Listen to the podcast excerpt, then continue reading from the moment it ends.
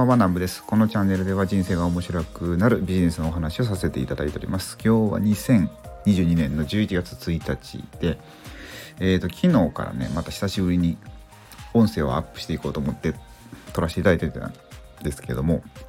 昨日えっ、ー、と今日まあまたなんかうんと NFT の話かな？しようかなみたいな感じで言っててで今日、まあ、昨日が結構あのハロウィンだったんで すごいいろんなお祭りがあったんですよね。うん、いろんな新しくリリースされる NFT とかあの YouTuber の鴨頭さんとかあと金庫の西野さんのちょっと1万体かな？のコレクションとか、えー、リリースされて かなり盛り上がってたんですけどで他のプロジェクトもまあ結構えー、フリーミント祭りとか、まあ、面白いこといっぱいされてたんですけどで僕も参加してまあ何時間ぐらいですかね。えー、645時間ぐらい結構あの部屋にこもりっきりでいろんな売買したり音声聞いたりなんかね2つ同時音声聞いたりまあいろいろ結構しててまあ楽しかったんですけど、まあ、結構疲れたんですけどでまあ昨日寝ようと思ってで今日朝起きたらすごいなんかねすごいことになっててあの金婚の西野さんのえっ、ー、とプペル？ん？じゃないな。チムニータウンダウンっていうまあ、DAO があってで、まあ、一般の方ねあんまりんご存知ない方多いかなと思うんですけどうんと Discord っていう、まあ、サーバーがあってそこでみんなやり取りしていくんですけどそこがハッキングにあってでねほんとねかなりいろんな人がねあの詐欺にあったんですよね。フィッシング詐欺にあってでもうねあのいろんな情報を見てたらこう一つの NFT ですごい高額なものってやっぱりいっぱいあるんですよね。で世界で一番まあ今価値があるっていう BAYC っていうお猿さんのちょっと気持ち悪いお猿さんの NFT があるんですけどそれ一体何千万ってするんですけどその何千万もする NFT が盗まれたりしてたんですよね。で他にもまあ結構有名な あのコレクションのものが盗まれたりしてなんかねどれだけこれ全員合わせてまあこれちょっと集計ができないですけど何,、うん、何億とか言ってるんですかね。でねこれ実はね僕の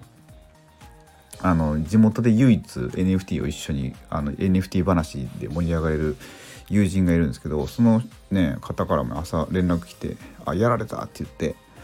でまあほんとねマイケル・ジャクソンのえっ、とねマイケル・ジャクソンこれから NFT を、あのー、出すんですけどそれで鳴門美術館っていう、まあ、四国のとこにある、あのー、美術館の NFT が発行されててでそれ持ったんですけどそれをちょっとね詐欺で持ってかれたって言ってで、まあ、ほんと気をつけてって言ってね連絡が来たんですよありがたいことに。で結構ね他の、まあ、 Discord のこのうんとね、まあ、チャンネルの中でももうずっと僕も追ってたんですけど一体何が起こったのかなと思って。で怒って見てたんですけどあの本当ねまあ詐欺で NFT を持ってかれた人が一番辛いと思うんですけどでもなんかね本当申し訳ないですって言って結構謝ってたりされた方いるんですよね。で何がなんでそれ自分がえっ、ー、とまあ高額な NFT を、えー、詐欺でまあ盗難にあっててでなんで謝るかっていうとその盗難に遭うとあのね詐欺はもう凍結されるの嫌から早く安く売っちゃうんですよねどんどん。例えばじゃあ10万円で売っている NFT があります、まあ、相場が？大体相場が、まあ、フロアっていうんですけどそのコレクションで一番安いところに並べてあるうん価格帯をフロアっていうんですけどでそれを、まあ、例えば10万円としたらもう詐欺を早詐欺詐欺師たちはもう早く売らないと凍結されて売れなくなっちゃうから、まあ、だから9万とか8万とかで売っちゃうんですよね。でそうすると他の人たちも穴が安くなってなってるって言ってどんどんね早く売りたいからあの相場をどんどん下げちゃうんですよね。そうするとそのコレクションとしての価値っていうのがあの徐々に下がっていってもう崩壊しかけちゃうんですよね。もう、まあ、ひどい場合はそのコレクションがなくなっちゃうみたいになっててでそれを分かってるからその詐欺にあって盗難にあった人たちはすいませんみたいな感じで言ってたんですよね。でそれとかね見ててねなんかすごいなと思って自分がその立場やったら果たして言えるのかと思って。うんなんか自分にはできないよなとか思っててそのあとまあその友人とか朝もう「うわ俺やられたわ」っつって「あのなんちゃん気をつけてな」って言って連絡してくれたその友達とかもいやなんかすごいなと思ってもう僕やったらもうテンパって何もできないところをそのまあ身近な人のなんかあの気をつけてっていうその姿勢とかいやすごいなと思ってでなんかねそうそういうなんかこうテンパった時にその人の本本性というか、うん、本当の姿が見えるなと思って、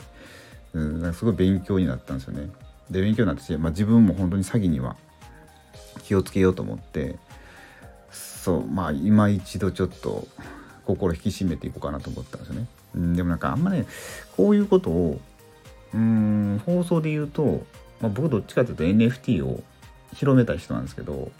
もしこの今聞いていただいてる方が NFT のことをまだ触れてなくてこれからって方の場合なんかそういう怖いもんなんだっていうのが感じてしまうかもしれないんですけどまあ確かに怖いっちゃ怖いんですけどまあでもうんとねそれあのどれだけのリスクがあるかっリスクとリターンを天秤にかけるとどっちかっていうとリターンの方が大きいなって思うんですよね。うんまあ、僕一応この、えー、仮想、まあ、Web3 とかこのクリプトの世界に入ってもうちょっとで半年ぐらいかな勉強し始めたらのは半年以上経ってるかな。で初めて NFT を買ってからだとまだ5ヶ月半ぐらいなんですけどまあ一応半約半年ぐらい体感してみてやっぱねすごい可能性があるんですよね。本当に。でまあ結構昨日ちょっとだけ言ったんですけど、まあ、お金もね稼ぎやすいんですよ。うんまあ、僕がどれぐらいお金が増えたかっていうのも言うのもちょっとまあやらしいんで、まあ、今回はやらないですけど、まあ、なんかねちょっとずつ